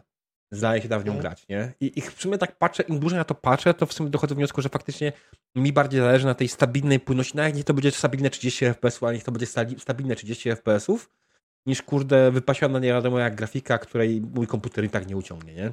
I później nie będzie działało. Tak naprawdę no, wydaje ale... mi się, że problemem benchmarku jest to, że dużo ludzi oczekiwało nie wiadomo ile klatek na przykład też yy, na sekundę w tej grze, a z drugiej strony wiedzieli doskonale, że na konsolach gra jest projektowana po 30 FPS-ów, więc to, że działa na PC-tach więcej, to w sumie propos jest błąd w Matrixie, powinni też tam dać sztywną limiter klatek na 30 FPS-ów i tyle, nie? Znaczy to z mojej, tutaj uczciwie mówiąc, to jest trochę siara, że kurde, wypuszczają grę na sprzęt, który powinien trzymać 60 FPS-ów i ta gra nie utrzymuje 60 FPS-ów, tym bardziej, że ona nie jest aż tak zaawansowana, kurde. No myślę, że to kwestia nie jest, nie jest dobrze zoptymalizowana, trzeba to powiedzieć uczciwie, no nie jest dobrze zoptymalizowana, można to było zrobić lepiej, powinni to zrobić lepiej. Czy da się grać? Da się grać, no ale, ale no kurde, no mamy 2023, mamy te konsole. Te konsole nie są słabe. Jeżeli mówimy, dobra, jeżeli mówimy o Series S, to może jest słaba. Jeżeli mówimy o poprzedniej generacji, ale nie wyszło na poprzednią generację, nie? Nie, ale ja się z tobą nie zgodzę. Nie wiem, czy ty chcemy o tym wchodzić, ale wydaje mi się akurat, że mówmy wprost. Obecna generacja konsol jest słaba, ale ja jestem człowiekiem, który pamięta, że wychodząca generacja konsol była mocniejsza niż aktualne pecety. Znaczy, A wiesz, te czasy są już dawno za nami. Konsole zawsze będą słabsze od PC-ów. Na obecną chwilę. Zgoda, ale z drugiej strony w tym momencie na przykład Series S, na którym da radę ograć e, Starfielda, bo da radę na nim oczywiście ograć Starfielda, kosztuje 1300 zł. Ja zajmuję się hobbystycznie składaniem PC-ów, nie złożę ci nawet z części używanych PC-a, który ma moc równą e, Series S w tym momencie, więc za 1300 zł, mówię w tym budżecie. Więc tym bardziej, że wiesz, jeżeli deweloper też dostaje jakiś taki zamknięty ekosystem, zamknięte podzespoły, to jemu jest dużo łatwiej zoptymalizować pod tym kątem grę, jeżeli dostaje, że specyfikacja jest taka, masz, masz jak, najle- jak najwięcej wycisnąć z tej konkretnej. Dlatego, dlatego na przykład iPhony, mimo że pod względem specyfikacji mają dużo gorsze parametry, bo mają teraz dostały 8 GB RAMu, podczas gdy telefony na Androidzie mają 12, 20, 5000 RAMu w tym momencie, a, ale iPhony, ale, ale iPhony śmigają i o to chodzi, bo mają po prostu bardzo, bardzo ograniczoną liczbę iteracji. No ale to, to, jest, to, jest, już, to, jest, to jest już w ogóle dziura bez dna, więc nie wiem, czy chcemy wchodzić w ten, w ten, ten worek. Ja uważam, że mogli, mogli naprawdę optymalizację zrobić lepiej. Tutaj no, nie ma Znaczy, jasne, że mogli zrobić. Tutaj wydaje mi się, że to jest trochę faktycznie dwóch technologii tego silnika i to, że oni postawili na rozwijanie innych rzeczy. Nie do końca wiem w sumie jakich, ale postawili na rozwijanie innych rzeczy w tym silniku. Y, ja wiem, że dużo ludzi lubi powtarzać, że to jest ten sam silnik, co przy Morrowindzie, tak, że, że tam się nic nie zmienia i tak dalej. No to, to oczywiście jest okropne wyolbrzymienie i główno prawda. Y, jest tam oczywiście pewny, pewien, jasne, widać, że jest to silnik, który ma swoje problemy, ale też mam wrażenie, że ludzie zapominają o tym, że software to nie jest, nie wiem, wieżowiec, który postawisz i nie za bardzo możesz zmienić. Silnik gry w te, w te 20 parę lat y, przed taką diametralną różnicę, że to, co zrobisz teraz na tym silniku, to jest zupełnie inna, inny poziom niż to, co można było zrobić na Morrowindzie. Ale ufał. Przyszony trzy razy. Co ty o, sądzisz o tym optymalizacji, o silniku? Jak, jak to z twojego punktu widzenia? Nic nie, nie sądzę, bo gram po prostu na mocnym PC, więc e, problem mnie tak naprawdę nie dotyczy. E, nigdy się jakoś tym specjalnie nie martwiłem, nie musiałem zwracać uwagi, czy gra jest dobrze działa na słabym sprzęcie, czy nie. Ale powiem wam o czymś innym. Ja się tak nie do końca zgodzę z tobą, bo e, Jasne, to, to w ogóle nie podlega żadnym, żadnej dyskusji, że ten silnik był rozwijany. On też został teraz rozwinięty, ale on tak naprawdę ma te swoje zaszłości jeszcze z czasów Morrowinda, chociaż wolałbym jednak mówić o Oblivionie w tym kontekście mm. niż Morrowindzie, e, bo nie wiem, wchodzisz do lokacji, do miasta, to tak naprawdę wchodzisz do lokacji. E, małe obszary, niemożność generowania terenu poza ten wyznaczony limit obszarowy, tak? E, masa takich małych pierdół, bo e, mówisz, że ten silnik się rozwija, ale no, drzwi się dalej tak samo otwierają, tak? To są wszystko takie stałe elementy, które tak naprawdę zostały podrasowane. Ja nie wiem, czy wy w ogóle sobie zdajecie sprawę, ale w żadnej grze Bethesdy na tym silniku nie można było wchodzić po drabinach. W żadnej. Wiem. Pierwszą Hej, można. Jest, tak, pierwszy, pierwszą grą, w której y, można wchodzić po drabinie jest Starfield. Mało tego, oni z półtora roku temu albo rok temu powiedzieli, że nie będzie się dało wchodzić po drabinie w tej grze. Ale to zrobili. I po drabinie da się wchodzić tylko na, stat na statkach kosmicznych, czyli na bardzo małym obszarze, gdzie ta animacja wchodzenia po drabinie jest po prostu koszmarna, jest wolna. To jest aż niepojęte, że tego nie dało się zrobić wcześniej. Czyli są pewne ograniczenia w tym silniku, że mimo zmian ogromnych, tak jak mówisz, nie wiem, ja nie robiłem tego silnika, trudno mm. mi mhm. powiedzieć, nie znam się na tym, ale że jednak ciężko jest zrobić pewne rzeczy. Ja w ogóle, dla mnie jest rzeczą niepojętą, że oni trzymali się tego silnika, ale postanowili zrobić grę o takiej skali. No bo wszyscy disują tego Starfielda, że nie da się latać e, statkiem kosmicznym, że to jest festiwal loadingów, że to jest symulator fast travela. No ale come on, to jest decyzja dewelopera, że używamy takich narzędzi do robienia hmm. gry. Po prostu ja jestem zwolennikiem twierdzenia, że oni robią to wszystko świadomie.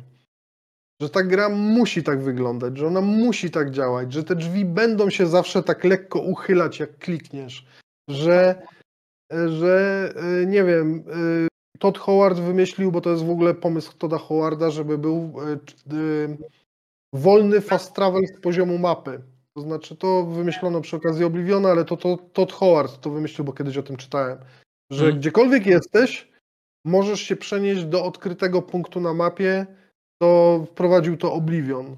E, wprowadzenie markera, to też jest przecież Oblivion w ogóle, który ci pokazuje, gdzie masz iść. Pamiętam, jak to wszyscy disowali, że co to kurwa jest, że to jest jakieś ograniczanie e, graczy, że gry już nie są trudne, że trzeba pokazywać wszystko, gdzie się chodzi. Przecież to wszystko Bethesda wymyśliła. I ja mam takie wrażenie, że po prostu Bethesda będzie do usranej śmierci robić grę na tym silniku. On będzie miał dodawane numerki w kolejnych latach, ale dalej będzie wszystko to samo. Tam się nic nie zmieni. I wierzcie mi, ja się wcale nie zdziwię, jak Elder Scrolls wyjdzie kolejny, będzie dokładnie na tym samym silniku działał, tylko wtedy może nie będzie takiego problemu, bo nie będzie się latało statkiem kosmicznym z wiadomych powodów i nikt nie będzie widział, że jest tyle ograniczeń, bo i tak to będzie chodzenie, ale dalej będziemy wchodzić do lokacji, że jak będziemy chcieli wejść do budynku, to dalej będzie loading i tak, i, i tak w kółko. Po prostu. Moim zdaniem ten silnik się nie rozwija. I to specjalnie się nie rozwija. Niemniej e, faktycznie no, dodają coś do niego, bo ten Creation Engine 2, który teraz e, ma już dwójkę wreszcie w nazwie, faktycznie jest ładniejszy, trzeba przyznać. Lokacje we wnętrzach wyglądają naprawdę dobrze. Model postaci też. No i jest ładniej. Myślę, że to na razie wystarczy. Faktycznie może być to, że trzymają się silnika z jednego bardzo ważnego powodu, z powodu fanbazy moderów, tak? Którzy o, znają doskonale silnik. To jest strasznie mocny argument. I mimo wszystko, że powinniśmy hejtować Bethesda, że tak to eksploatuje, ale z drugiej strony, kurde, no jakby gra Bethesdy miała, była, wyszła na Unreal i miałaby, byłaby problematyczna w modowaniu, to fani Bethesdy by ich zabili. To Ale może być daleko ta droga zaprowadzi, nie? Jak daleko są w stanie jechać na tym, że moderzy wyklepią, jak tutaj zresztą ktoś pisze na, na czacie. W sensie ja wiem o co chodzi, ale w pewnym momencie no nie da rady przymknąć oko. No, jest, jest festiwal loadingów i tak dalej. Mhm. Wiecie, ja wiem, że później tam będziemy pewnie jeszcze rozmawiać na przykład o No Man's Sky i tak dalej. Że da się bez loadingów zrobić. No. Znaczy, to nie do końca tak, że jest bez loadingu, bo to, to po prostu jest, ty nie widzisz tego ładowania, tak? To jest zupełnie inna sprawa. No to e, wiesz, to nie chodzi o tylko o to, że co dostaje że, gracz. Tak, tak. E, ukryty ekran ładowania, czy wiesz, jak najbardziej. Z drugiej strony powiem tak. W porównaniu z Baldur's Gate, w którym miałem momenty, w których musiałem co chwilę robić save load, bo, bo coś poszło nie tak i, i generalnie nie, że y, chciałem mieć lepszy outcome, tylko chciałem po prostu przeżyć. E, Więc miałem, powtarzałem parę, parę potyczek parę razy i tam akurat loading jest zrobiony w taki sposób, że faktycznie gra ładuje ci całą mapę do pamięci i jako, że nie mam e, najlepszego, naj, najbardziej ultra zajebistego e, dysku e, SSD, tylko mam e, NVMe, tak? E, więc trochę starszą generację teoretycznie dysków SSD, ale tam loading trwa około dwóch minut dla mnie, nie? Co jest, no, trochę dużo. E, w Starfieldzie najdłuższy loading, jaki miałem, to było 15 sekund. To się zgadza, nie, one są krótkie. To znaczy też, wiesz, jeżeli na przykład ktoś nie ogarnia, pamiętam, że zrobiłem takie porównanie, że jeżeli chcesz przejść z, z siedziby w New Atlantis, tak, mhm. do swojego statku, ale po drodze przejść przez miasto i zahaczyć o farmaceutę, to cię, to cię czeka 7 loadingów. To, to jest dużo loading. Więc nawet jeżeli one trwają chwilę i dobra, z mojej perspektywy one też mi nie przeszkadzały, rozumiem, dlaczego niektórych graczy może to po prostu absolutnie znaczy, triggerować, bo Szczególnie ja rozumiem, że... że to jest kwestia, zobaczcie, jaką, jaką my mamy tutaj średnią wieku. Ja podejrzewam, że, że ja tutaj jestem mimo wszystko najmłodszy i mi to nie przeszkadza.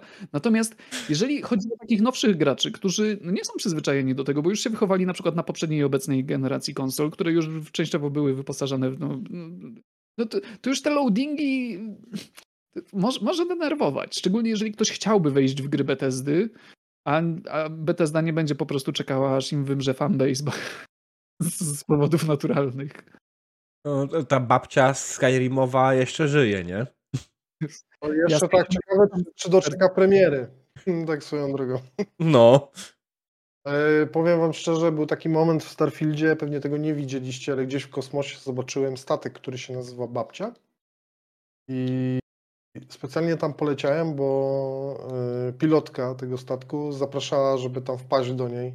I byłem, gdy już dolatywałem i dokowałem, oczywiście z tą super animacją dokowania, mm. E, byłem prawie pewien, że to ona będzie, że jednak ją tam wcisną choćby po to, żeby jeszcze czegokolwiek dożyła.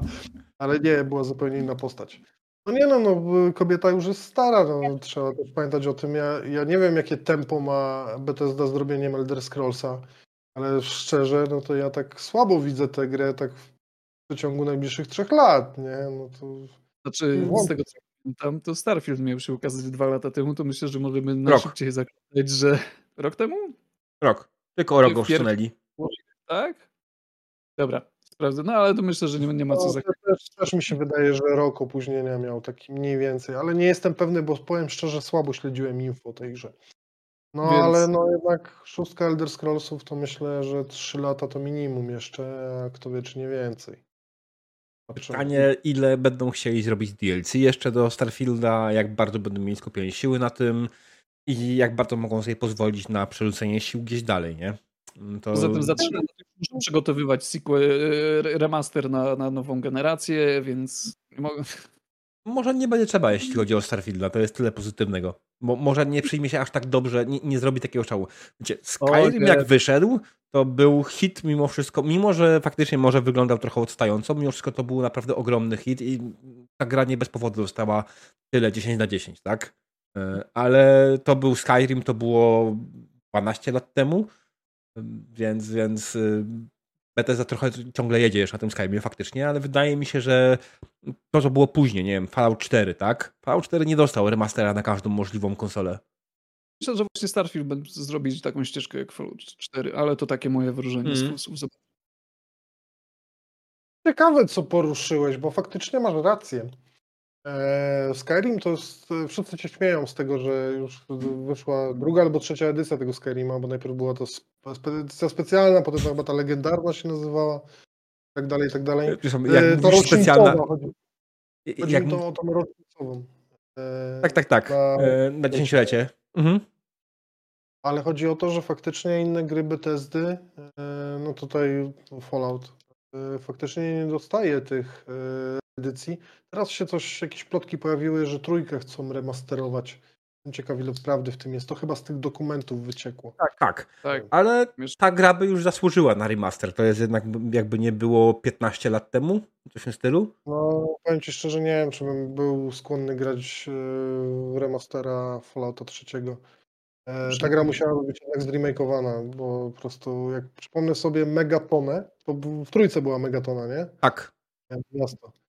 E, I przypomnę sobie, że tam było 7 NPC-ów na krzyż, to sorry. Ale no nie. tak, ja, ja, myślę tutaj faktycznie mówimy o jakimś pełnoprawnym remake'u bardziej niż remasterze, ale zapominam, że znaczy jest różnica, czasami się korzysta z tych słów wymiennie, więc pytanie, no, nie, to, to mieli na myśli? E, tak, mam nadzieję. Natomiast się śmieję się tego Skyrima, bo ja przypominam wam, że przecież wyszła bardzo specjalna edycja Skyrima na Alexy. I ona faktycznie istnieje. Że gadasz do niej, gdzie masz iść? Którego wilka nie, nie, widziałeś tego filmiku żartu reklamującego tą edycję? O Jezus, naprawdę? Na których rzeczy było? Stary, to jeżeli, jeżeli dobrze kojarzę, to mo, coś mi tam świta, ale to było już chyba lata temu, nie? Bo to nie było tak, świeże. Że... ale to wyszło, nie? To faktycznie powstało. To nie jest tak, że to jest żart, który ten, tylko jak faktycznie wejdziesz na Alexie na, na, na, na aplikację, to znajdziesz Skyrima. Więc to, no. to, to jest poziom tego, jak bardzo są świadomi tego żartu sami oni sobie, nie? Więc z jednej strony tak, a z drugiej strony no, Skyrim jest jedną z najlepiej sprzedających się marek ever, nie? Ja uczciwie powiem, do Skyrima wracam bardzo chętnie i ten, ten moment, w którym jadę na tym wozie, to zawsze to czuję się jak w domu, albo jak pierwszy raz wchodzę do Białej Grani, to jest takie... Ah, Powiem nie ci, wiem. Nie potrafiłbym wrócić już chyba teraz. Nie? Tak a propos tego, co, o czym e, mówiliście wcześniej, bo mam takie... E, miałem wspomnienie, taki flashback e, przez momencik. A propos tego, ile w ogóle gramy w, w te gry. Ja pamiętam, bo Skyrim wyszedł 11 listopada 2011 roku. Ja grałem jeszcze intensywnie w Skyrima w święta, mm. czyli no półtora miesiąca później.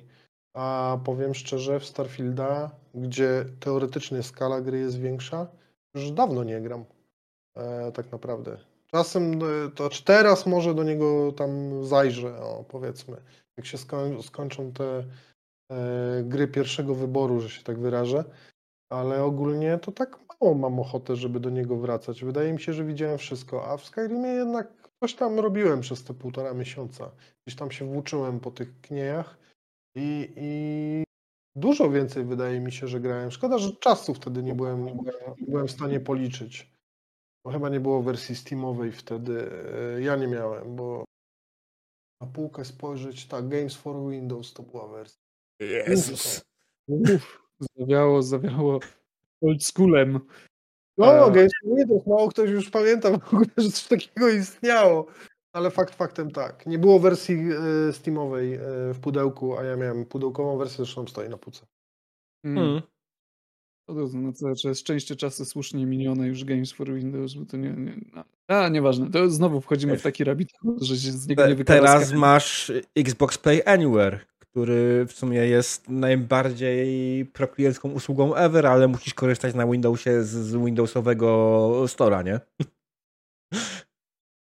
W sumie taką y, dzisiejszą iteracją tego programu to jest poniekąd ten Xbox przecież, który jest na. PC. To oni nawet nie nazywają tego, że to jest, nie wiem, aplikacja PC-towa. Jak chcesz odpalić gry Tak. e, game passowe na PC, to wchodzisz do aplikacji Xbox, nie? To jest Mhm. praktycznie jedno to samo.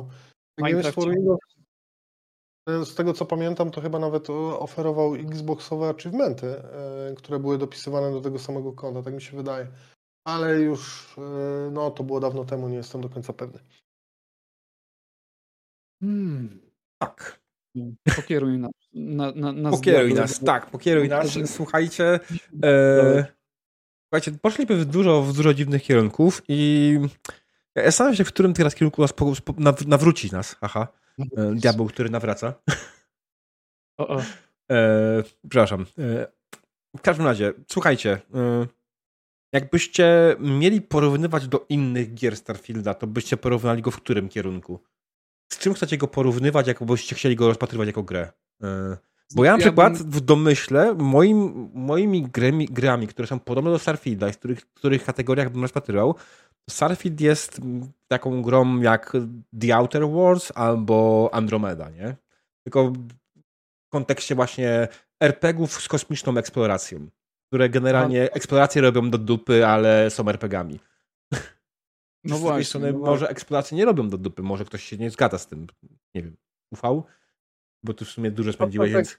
Mass Effect nie. e, No wiadomo, to jest gra science fiction, więc, więc blisko gatunkowa. U mnie jest. Outer to jest dobry trop, bo mimo wszystko to była gra bardzo Bethesdowa.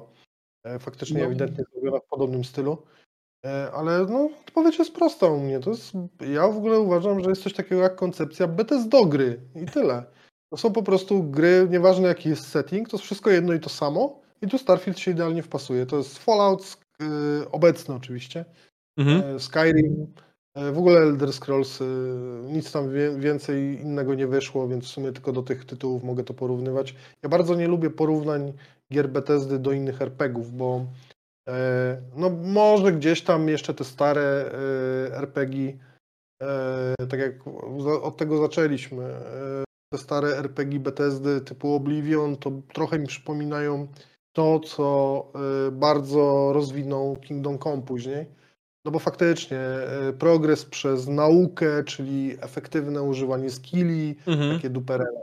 To tak, ale e, dla mnie w ogóle nie istnieje taki temat, że ja nawet ku- pokuszę się o porównywanie Starfielda na przykład do e, Mass Effecta, nie? E, Mhm. Bo ludzie o to pytali, bo chcieli wiedzieć tam przed premierą, jak to tam wygląda, czy to jest podobne, czy to nie jest podobne, ale w sumie nie wiem, no.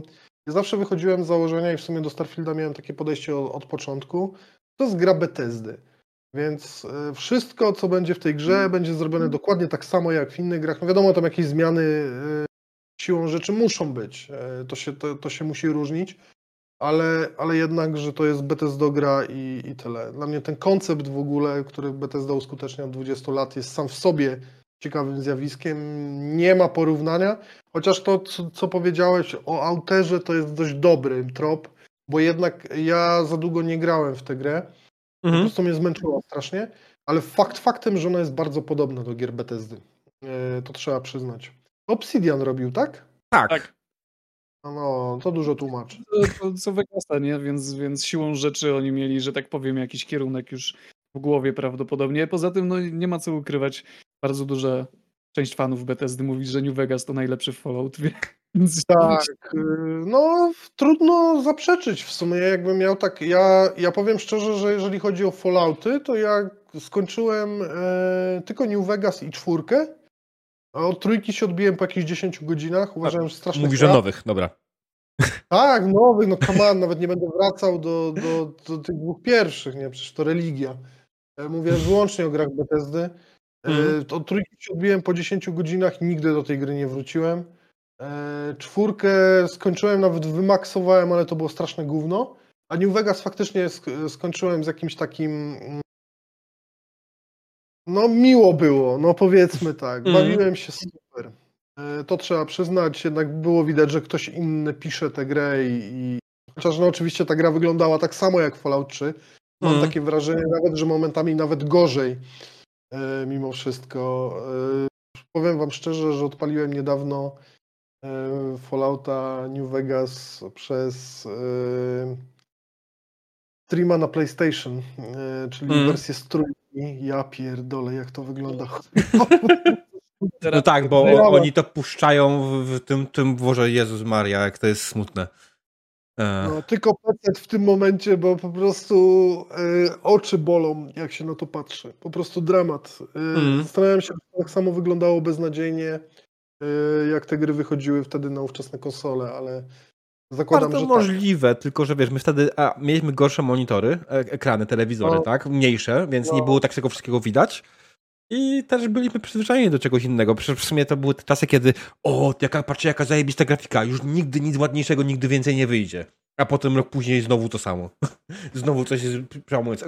Inna sprawa. Fallout nie przełamował barier graficznych. No to jest, umówmy się. To nie jest gra, która by kiedykolwiek miała to na celu, ale i tak, znaczy A wam się, wam się ogólnie Fallouty podobały? Jedynka nowych oczywiście. nowych? Y, No, Nie, Vegas no, na nie- pewno. Nie, nie wyciągaj mi do równania jedynki i dwójki. To, to jest rzecz oczywista, tak? To, był, to jest kult. Ja mówię no wiesz, grach, mogłem wyciągnąć jeszcze Fallout Brotherhood of Steel. Nie, mówię o grach Nie- Bethesdy. 2004 w górę, tam walić co było wcześniej. Dobrze. 76. Nie, dobra, ja, ja grałem i w New Vegas i w czwórkę. E, New Vegas skończyłem, czwórki nie skończyłem, ale to przez to, że w pewnym momencie tam była taka decyzja fabularna, która tak mi się nie spodobała, że się odbiłem, a ja już miałem wtedy z 50 godzin na liczniku, ale nie będę spoilował. E, tam trzeba było po prostu podjąć decyzję, której nie chciałem podejmować i stwierdziłem, dobra, to już mi się nie chce grać. E, natomiast e, ja jestem straszną dziwką, jeżeli chodzi po prostu o gry, które da, pozwalają mi budować. I Ja w, i w Falloutie, i w Starfieldzie, ja po prostu, czy, czy, czy w jakiejkolwiek innej, czy w Bannerlordzie, ja mogę spędzić godziny po prostu budując, stawiając klocki, przebudowując mój statek kosmiczny i tak dalej. I to jest, to jest, wiesz, i to jest to, co ja robiłem cały czas w Falloutie. Ja budowa- rozbudowałem sobie wazy, to one tam robiły pip, pip, te mutanty i to było Mm. super. 10 na 10, gra roku, fabuły w ogóle mogłoby nie być. Ale- mi powiedzieć, że w tym Starfieldzie, w którego grałeś tam te 30 godzin, czy tam 40, y, to głównie rozbudowywałeś statek i jeszcze budowałeś placówki. Powiem Nie. ci coś. Ja ani jednej placówki nie zbudowałem y, w trakcie tych 30 godzin. Autentycznie. Ja zbudowałem jedną, bo, bo bardzo chciałem sobie zobaczyć, jak to działa. Więc wiesz, tam zrobiłem cały research, znalazłem sobie planetę bogatą w zasoby i tak byłem niezadowolony, ale wybierałem ją bardzo długo. I tam zbudowałem i no, coś tam mi powydobywało, tam sobie poprzebudowywałem statek, no ale nie, fabułę, nie wiem, no to nie było aż tak długo. E, A też mam wrażenie, że odlecieliśmy znowu od pytania diabła dotyczącego tego, że do jakich gier moglibyśmy... Czekaj, jeszcze ja nie powiedziałem, co ja sądzę o Falloutach nowych. Powiedz, powiedz. Bo ja na przykład powiem wam, że Fallouta 4 bardzo lubiłem, bardzo mi się podobał i jeśli chodzi o budowanie baz i tak dalej, to robiłem to tylko pod jednym kątem, żeby po prostu mieć e, kupców, którzy sprzedają mi amunicję, żeby mi się nigdy nie skończyła. E, I, I to był jedyny powód rozbudowania bazy z mojej strony, a poza tym po prostu bardzo przyjemnie mi się grało tego Fallouta i nawet go skończyłem. Trójki nie skończyłem. New Vegas zawsze mam problem ze skończeniem, bo on jest rozciągnięty i ta końcówka już jest trochę taka mech. Eee, A czwórkę też przemęczyłem i skończyłem, ale miała, ta gra fabularnie miała swoje momenty, ta gra miała fabularnie swoje fajne elementy. Ja absolutnie jestem zakochany w scenie początkowej, kiedy ta bomba atomowa spada i ty zjeżdżasz w dół. No, Ona jest po prostu przepiękna. Eee, Nawet w silniku Bethesdy. Ja bym się nawet kłócił, że postaci w czwórce, w Falloutie czwórce, które nie jest jakąś super popularną grą, są, towarzysze są lepiej zaprojektowani niż w Starfieldzie. Są ciekawsi. Dla mnie, z mojej perspektywy. Tam mało informacji, brak danych, żeby ci porównać. To może ufał, jeśli spędził w obu grach odpowiednio dużo. Ja w Tak, Falloutie tutaj- spędziłem dużo godzin. Cztery. Tutaj akurat y, też nie odpowiem, bo ja po prostu nienawidzę gier z towarzyszami, gdzie mi ktoś. y, Mówię o grach 3D, bo tam rozumiem Mhm. Baldura. Czyli wybrałeś Tak. perka, że biegasz sam, tak? Jak widzę po prostu y, grę Bethesdy, w której y, ten, ta postać mi staje w drzwiach, albo po prostu y, wiecie, wiecie jak to jest? Y, czasem się skradasz, odwracasz się, a tu widzisz tą postać. Po prostu masakra. Ja, ja, nie, potrafię, ja nie potrafię grać, bo się boję. Więc aut, automatycznie, jak jest tylko opcja, możesz zostać w bazie, możesz zostać gdzieś, no to papa. I nie, nie, nie wiem. Y, Nie gram w gry BTSD z towarzyszami. Ja, ja gram, ale później żałuję. Eee. No ale dobra, dobra. Znaczy, to, to E, jest zaleta, że to są nieśmiertelni dodatkowi towarzysze na twoim polu bitwy, tak, którzy mogą e, po prostu dodatkowo strzelać. To jest jakaś zaleta ewentualnie, ale No, i Faktycznie- nikogo nie zabijają. To, on, a, o to w? Starfieldzie się uda, że, znaczy, grałem na normalnym, żeby nie było, więc to może jest też inne odczucie niż u, u ciebie, nie wiem, na jakim trudności grałeś, ale na normalnym No. zdarzyło się parę razy, że ściągnęli. No mi też się też. Także zaczął się tam po prostu w sensie klęknął se i, i nie był w stanie nic zrobić. No mi też się zdarzyło, ale to tak ja sobie później sam wysolowałem to, co miałem.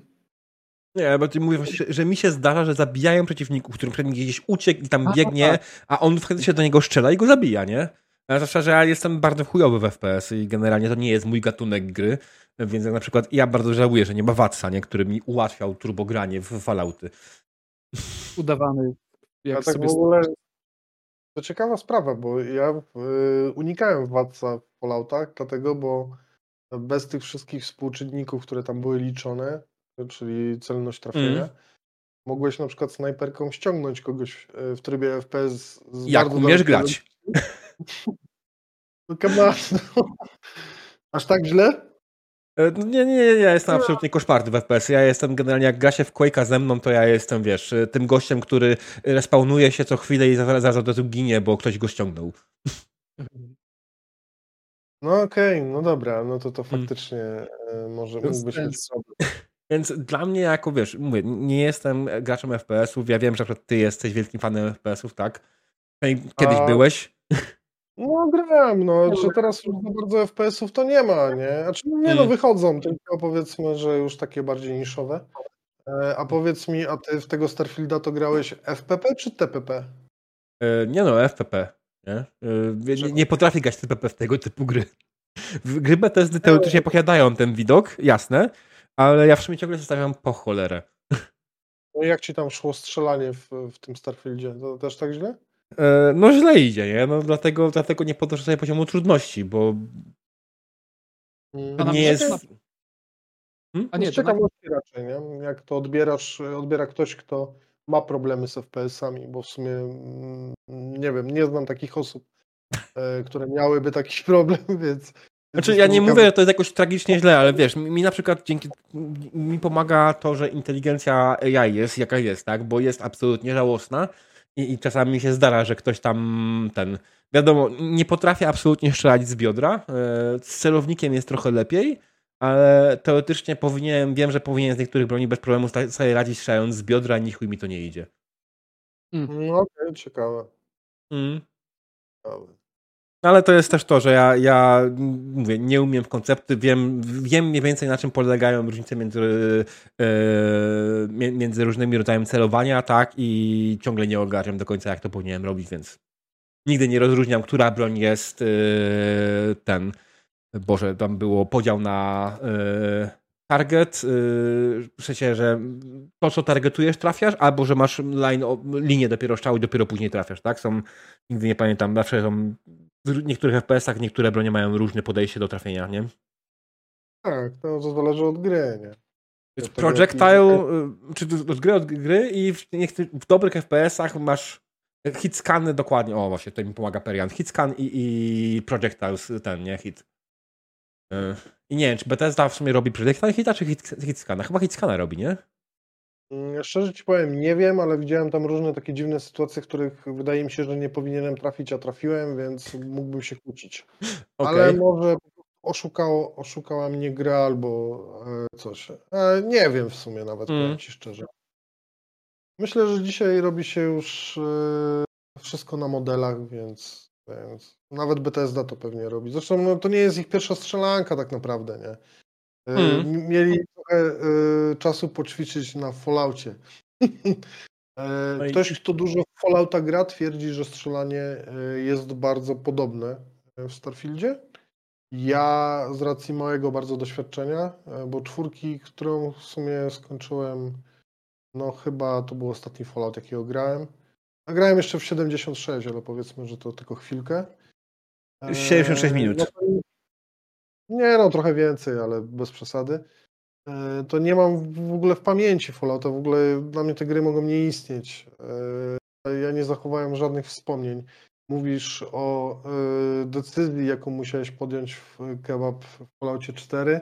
Tak się zastanawiam, co to była za decyzja, bo ja szczerze ci powiem, że poza tym, poza tą sceną, o której- wspominaliście na, e, na początku gry, poza tym, że się wychodzi z tej krio puszki, Mhm. ja, szcz- ja szczerze nic nie pamiętam z tej gry. Kompletnie. Jest Spoiluję. Ta gra ma już tyle lat, że dobra, by- był już ten moment, w którym dowiadywaliśmy się, że nasz syn jest już dorosły, a w ogóle to stary. Mhm. A, e, I to mniej więcej w tym momencie dochodziło do takiego momentu, że trzeba było się opowiedzieć po stronie którejś z, z frakcji, a z obiema tymi frakcjami byłem w komitywie. Tam chyba b- trzeba było albo i, i drugą trzeba było, nie, nie pamiętam. Czy To były wykończyć, syntetyki, tak? Dobrze pamiętam? Był, by, była tak, była e, instytut z syntkami, A, no właśnie, Instytut, dokładnie. No, e, to już, była, już, była ten e, Railroad, nie pamiętam jaka była polska e, nazwa. Mm, Droga chyba, chcę ci powiedzieć tak swoją drogą. Tak mi się wydaje. E, Droga, no i oczywiście Bractwo Stali, nie? Mhm. I chyba To coś jeszcze było. Bezkonfliktowy i w ogóle nie, nie podobało mi się i stwierdziłem, dobra, mi wystarczy. Czy brakowało ci zakończenia, w którym możesz wszystkich pogodzić and now kiss, tak? Tak, tak, tak. Chciałem, żeby tęcza, motyle. Czemu tak nie można? Ja Wiem, że to jest Fallout, no wiem, no wiem o co chodzi. No, ja rozumiem, co chcieli mi twórcy przekazać, ale tak nie czułem tego, że to jest konieczne, żeby to zrobić. I Mhm. jakoś tak nie, wiesz, nie wiem, czy to fa fabularnie, czy narracyjnie nie zostało mi przedstawione w taki sposób, że, że faktycznie jest taka konieczność, no ale już te, też, też nie będę zmyślał, bo już też dobrze nie pamiętam. Ta gra ma 7 lat, 2016 chyba. Więc nie, nie ten, no ale pamiętam, że mimo tego, że zostawiłem w tej grze dużo godzin, to, to, to nie skończyłem. Anyway, e, Ciekawe jeszcze dodam tutaj, że e, akurat w tym Falloutie bardzo dużo zależało od tych decyzji i, i zostawało się z frakcją. A na przykład w Starfieldzie robi się praktycznie wszystko Mhm. naraz i jest okej, nie? Nie ma żadnego takiego problemu. Tak, ale to sensie- już w Skyrimie miałeś to, że mogłeś dołączyć do wszystkich frakcji i to, że one były sobie przeciwstawne, nie robiło nikomu, nie? Poza jedną tylko tak naprawdę frakcją, je- jedną wyborem, czy, czy w, w, w odnośnie wojny domowej, tak? Yy, czyli między Stormcloakami No tak, tak. a ten... No w Starfieldzie jest coś podobnego, znaczy nie w kontekście wojny domowej, tylko Mm. jak dołączysz, dołączysz do piratów, karmazynowej floty, to możesz Mhm. zdecydować, co z tą flotą się stanie, nie? Czy Okej. zostanie zniszczona, czy nie zostanie zniszczona na takiej zasadzie. Eee, no. no i to w sumie tyle, ale to jest gra bardzo nieinwazyjna, można robić wszystko. Taka typowo Bethesda gra. Właśnie Fallouty pod tym względem się jednak różnią, że, że tam było trochę, te wybory miały większe znaczenie. Ale teraz jak, jak, jak zacząłeś o tym mówić, Kebab, to sobie to przypomniałem właśnie i masz rację. Mm. Tak, ale, Ale z drugiej strony, wiecie, nie wybory to jest... Z wyborami jest tak, że niektóre niektórym robią, niektórzy niektórym nie robią. Mi na przykład kompletnie ten wybór nie robił, bo to był wybór tak naprawdę między jednym pisem a drugim. Słuchajcie, rozgadali się dość solidnie, ale wydaje mi się, że będziemy musieli powoli kończyć. Yy, nawet nie doszedłem do końca tego, co chciałbym porozmawiać, ale to z drugiej strony byśmy potrzebowali kolejnych jeszcze trzech godzin. Yy, ale patrząc jest jak... treści. Tak, dużo, dużo fajnej, ciekawej treści i bardzo Wam dziękuję za to. E, więc ja mam tylko takie pytanie na podsumowanie. W sumie nie doszliśmy do paru rzeczy, ale czy według Was Starfield to kosmiczny skam?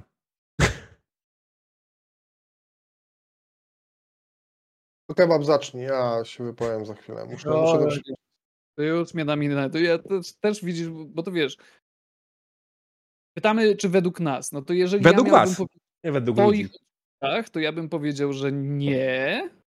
I też miałem, wiesz, miałem o tym grubszą rozkminę, bo, bo mój materiał z Starfieldzie został dość negatywnie odebrany. Jakoś strasznie, ale to jest najgorzej oceniany mój materiał, bo tam y, ludzie, którzy mają statystykę zainstalowaną, tą udawaną z łapkami, myśleli, że jest pół na pół. Tak naprawdę no tam było ratio łapek w górę, w dół było 75 w górę, 25 w dół. No to jest dużo. Przy czym, jeżeli porównać te łapki w górę do materiałów innych, to łapek w górę było była normalna liczba, po prostu była abnormalna liczba łapek w dół, ale to nie wiem, czy to kwestia, że faktycznie nasi widzowie postanowili nagle tyle łapek w dół dać, czy to była kwestia tego, czy... Chyba że, że po... zostaw łapki w dół. Chrzanić. Y, miałem tą rozkminę, bo do czego zmierzam? Miałem tą rozkminę, bo ktoś mnie tam zapytał, czy ja bym wydał 300 zł na tą grę. Ja jestem cebulakiem, ja bym nie wydał 300 zł na tą grę, ale ja na mało którą grę w ogóle wydaję 300 zł. Tak po prostu, z zasady. Ja zazwyczaj kupuję sobie jakiś czas po premierze, kiedy, ma, kiedy ona już trafia na jakąś promocję albo coś takiego.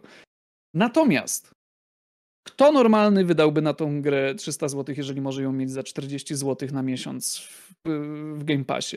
40 zł wydałbym bez problemu. Wydałbym 40, 80, 120, nie ma problemu, jeżeli potrzebujesz tą grę na, na, na kwartał, na 3 miesiące. Więc czy to jest kosmiczny skam? Ja bym powiedział, że nie. Jeżeli ktoś podchodzi do tej gry z takim nastawieniem, jak ja do niej podchodziłem, nie ma takich ogromnych oczekiwań, jakie sobie nie dał się nahypować, nie ma ogromnych oczekiwań. Chce sobie po prostu pograć w taką Bethesda grę, Bethesda grę, po prostu Bethesda grę y, chce się, podchodzi z takim nastawieniem, że prawdopodobnie będzie się dobrze bawił. Y, y, to myślę, że nie potraktuje tej gry jako skam. Natomiast jeżeli ktoś się bardzo mocno nahypował, wszystko to, co pojawiło się, to, co to obiecał i później uważa, że to nie zostało zrealizowane, to tak, jak najbardziej ma moim zdaniem prawo poczuć się oszukany, ma prawo stwierdzić, że no, deweloperzy nie dowieźli tego w takim stanie, w jakim no, fanbase oczekiwał i tak dalej. I to są jego odczucia, które, do których ma absolutne prawo. Więc to, to, to nie jest tak. Jeżeli ja miałbym powiedzieć, nie, mnie, mnie ta gra nie oszukała, bo ja nie miałem oczekiwań. Ale myślę, że, że, że można stwierdzić, że ktoś mógł się przez nią, ktoś może uważać, że to jest kosmiczny skam i jest absolutnie obrażony. Ufał? Tak jest. Hmm, poruszyłeś dwie ciekawe kwestie. Pierwsza jest taka, czy faktycznie bym za tą grę zapłacił. Yy, powiem szczerze, zapłaciłbym te czystówki, yy, ale prawdopodobnie poszedłbym jednak yy, twoją drogą, czyli kupiłbym ją taniej, ale wiesz dlaczego? Bo ja kiedyś miałem bardzo silną potrzebę posiadania gier na Steamie. Ja nie uznawałem w ogóle innej opcji grania na PC niż Steam jeżeli coś było, e, nie mówię o tej akcji z Epikiem i tak dalej, bo to jednak mm. już, już, już byłem poza powiedzmy takim myśleniem, ale kiedyś, gdy chciałem mieć grę, to wolałem ją mieć na Steamie. Więc gdybym żył jeszcze do, e, do tej pory takim myśleniem, to prawdopodobnie bym wydał. No jeżeli grałem w grę 300 godzin, e, no to siłą rzeczy zakładam, że dobrze bym się bawił i raczej bym dobrze spożytkował te pieniądze. Ale fakt faktem grę dostałem, tak? I to jest odwieczne pytanie, które leci do, w kierunku takich ludzi jak my. Yy, gry na przykład dostajemy, yy, ogrywamy i zawsze jest pytanie, czy ty byś to kupił, nie? Na tej zasadzie, nie? Nie, nie dostałem. A, a no widzisz, ja akurat, no to dobra, no to wybacz, ja dostałem. Yy, ale... Ale czasami yy, dostajemy wszyscy gry, no come on, nie? Że gdybym, tak, gdybym tak. był miał perspektywę kupna, e, zakładając oczywiście, że jest prawdziwe to, co powiedziałem, bo jest. Nie byłem nahypowany w ogóle na tę grę, mnie ta gra nie interesowała nawet, powiem szczerze, mm. jakoś bardzo. To na 100% bym wybrał opcję w Game Passie. Po prostu sprawdziłbym ją w Game Passie. Zresztą w, wybrać opcję w Game Passie. Mam Game Passa, więc sobie nawet nie musiałbym go kupować, jeszcze tam chyba do grudnia. Więc yy, tak, tak bym to sprawdził. Ale druga rzecz jest ciekawsza, bo yy, jest to coś, co mnie kompletnie nie rusza, ale powiedziałeś bardzo ciekawą rzecz. E, czy wierzymy Tobowi Howardowi? Bo ja mam takie wrażenie, znaczy może ja mam złe podejście, może e, ja sam byłem prowodyrem w jakiś sposób wyjaśniania go w kontekście tych tysiąca planet, bo ja te planety policzyłem Byłem przecież, nie? Tak. Ich faktycznie jest i rozpuściłem te informacje po, polskiej, po polskiej sieci, e, że tych planet tysiąc, że nie ma tysiąca planet w tej grze i tak dalej. Podałem dokładne liczby, nieważne. W sumie powiem wam, ja mam w dupie to, co on gada, bo ja byłem, ja byłem w 2011 roku na E3 i ja byłem na prezentacji Skyrima. I to, to słynne hasło tam, e, widzisz tę górę, możesz tam wejść, nie? Ja to słyszałem, bo e, on gadał e, to samo hasło na wszystkich prezentacjach tej gry dla wszystkich gości, którzy byli wtedy na tych prezentacjach na E3. On miał już to po prostu wyuczone na pamięć, nie? Mm. I ja coś takiego słyszałem. I jakoś nie odbieram tego jako totalny bullshit, nie? Na zasadzie takiej, że muszę go, że w- mogę się wkurzyć tylko dlatego, bo on kłamie, nie? Albo, albo e, koloryzuje może tak powiedzmy, nie? Mm. Ale są ludzie, których to ewidentnie wkurwia. I ja tych ludzi też, też trochę rozumiem, bo e, faktycznie ktoś sprzedaje taki bullshit. e, Teraz jest duży taki mm, duży, duża niechęć do takiego market, marketingowego bełkotu w kontekście gier, bo się na kilku tytułach też ludzie w ostatnich czasach przejechali, między innymi na Cyberpunku, że wspomnę to, co diabeł ma na, na bluzie. E, więc, więc są wy, wyczu, wyczuleni. Koszulka, okej. E, Więc są wyczuleni. Ale mnie to jakoś nie przeszkadza. I ja nie umiem odpowiedzieć na pytanie, czy to jest e, kosmiczny skam. Powiedziałbym raczej, że nie. No bo dlaczego? Ja uważam, że, że w dużej mierze ta gra jest skierowana do konkretnego odbiorcy. Będę się pod, pod tym podpisywał. Mm. Mam takie wrażenie, że bardzo wiele ludzi Starfielda potraktowało źle, bo chciało go potraktować jako wielkie wydarzenie w skali e, gamingu ogólnie, a ta gra jest tak naprawdę skierowana do tych ludzi, którzy tukli w tego Skyrima przez lata, którzy lubią Fallouty, którzy lubią ten koncept Bethesda gry. Mm. I masa oczywiście przypadkowych ludzi się albo do tego przylepi, albo nie.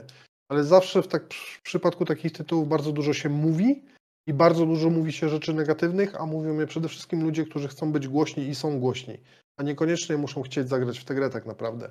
Tylko wolą właśnie, e, no użyję w tego słowa, pohejtować e, i tak dalej, nie? Albo są to soniarze, którzy, którym nie pasuje to, że jakiś hicior wreszcie wyszedł na Microsoft. Co prawda kupiony, a nie stworzony przez Microsoft, no ale jednak jest, nie? No to są ciekawe tematy do takich dłuższych rozważań, bo e, ja, tak jak powiedziałem, nie uważam tego za jakikolwiek scam. Jest to po prostu gra specyficzna, skierowana do konkretnego odbiorcy i tak to odbieram. No, nawet nie do fanów RPG-ów, tylko raczej do fanów gier BTSD. Tak Mm. to widzę. Ja, ja na, na koniec dodam, że jak była ta długa, godzinna prezentacja e, Starfielda, to jednym z pierwszych słów, które wypowiedział e, Todd Howard było Starfield is a Bethesda game true and true. Czyli Starfield jest grą Bethesdy na wskroś. Czyli dokładnie to, co mówiliście obydwaj, tak? Czyli, że jest to typowa Bethesda gra i to było powiedziane na prezentacji na samym starcie. I kiedy ludzie nitpikują sobie z tej prezentacji rzeczy, które po prostu nie zostały spełnione, to jakoś pomijają właśnie ten aspekt, nie? Że on powiedział od samego początku, to jest gra Bethesdy. Ja myślę, że... Ja wam powiem, ja wam powiem jedną rzecz, sorry, że ci wejdę w słowo. Jasne.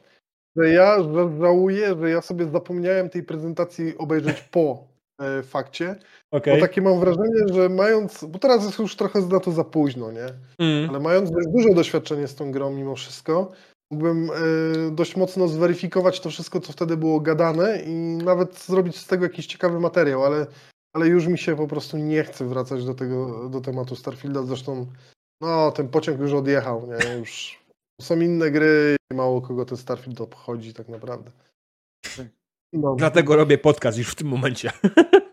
Bardzo dobrze, nikt nie obejrzy. Świetny Dokładnie.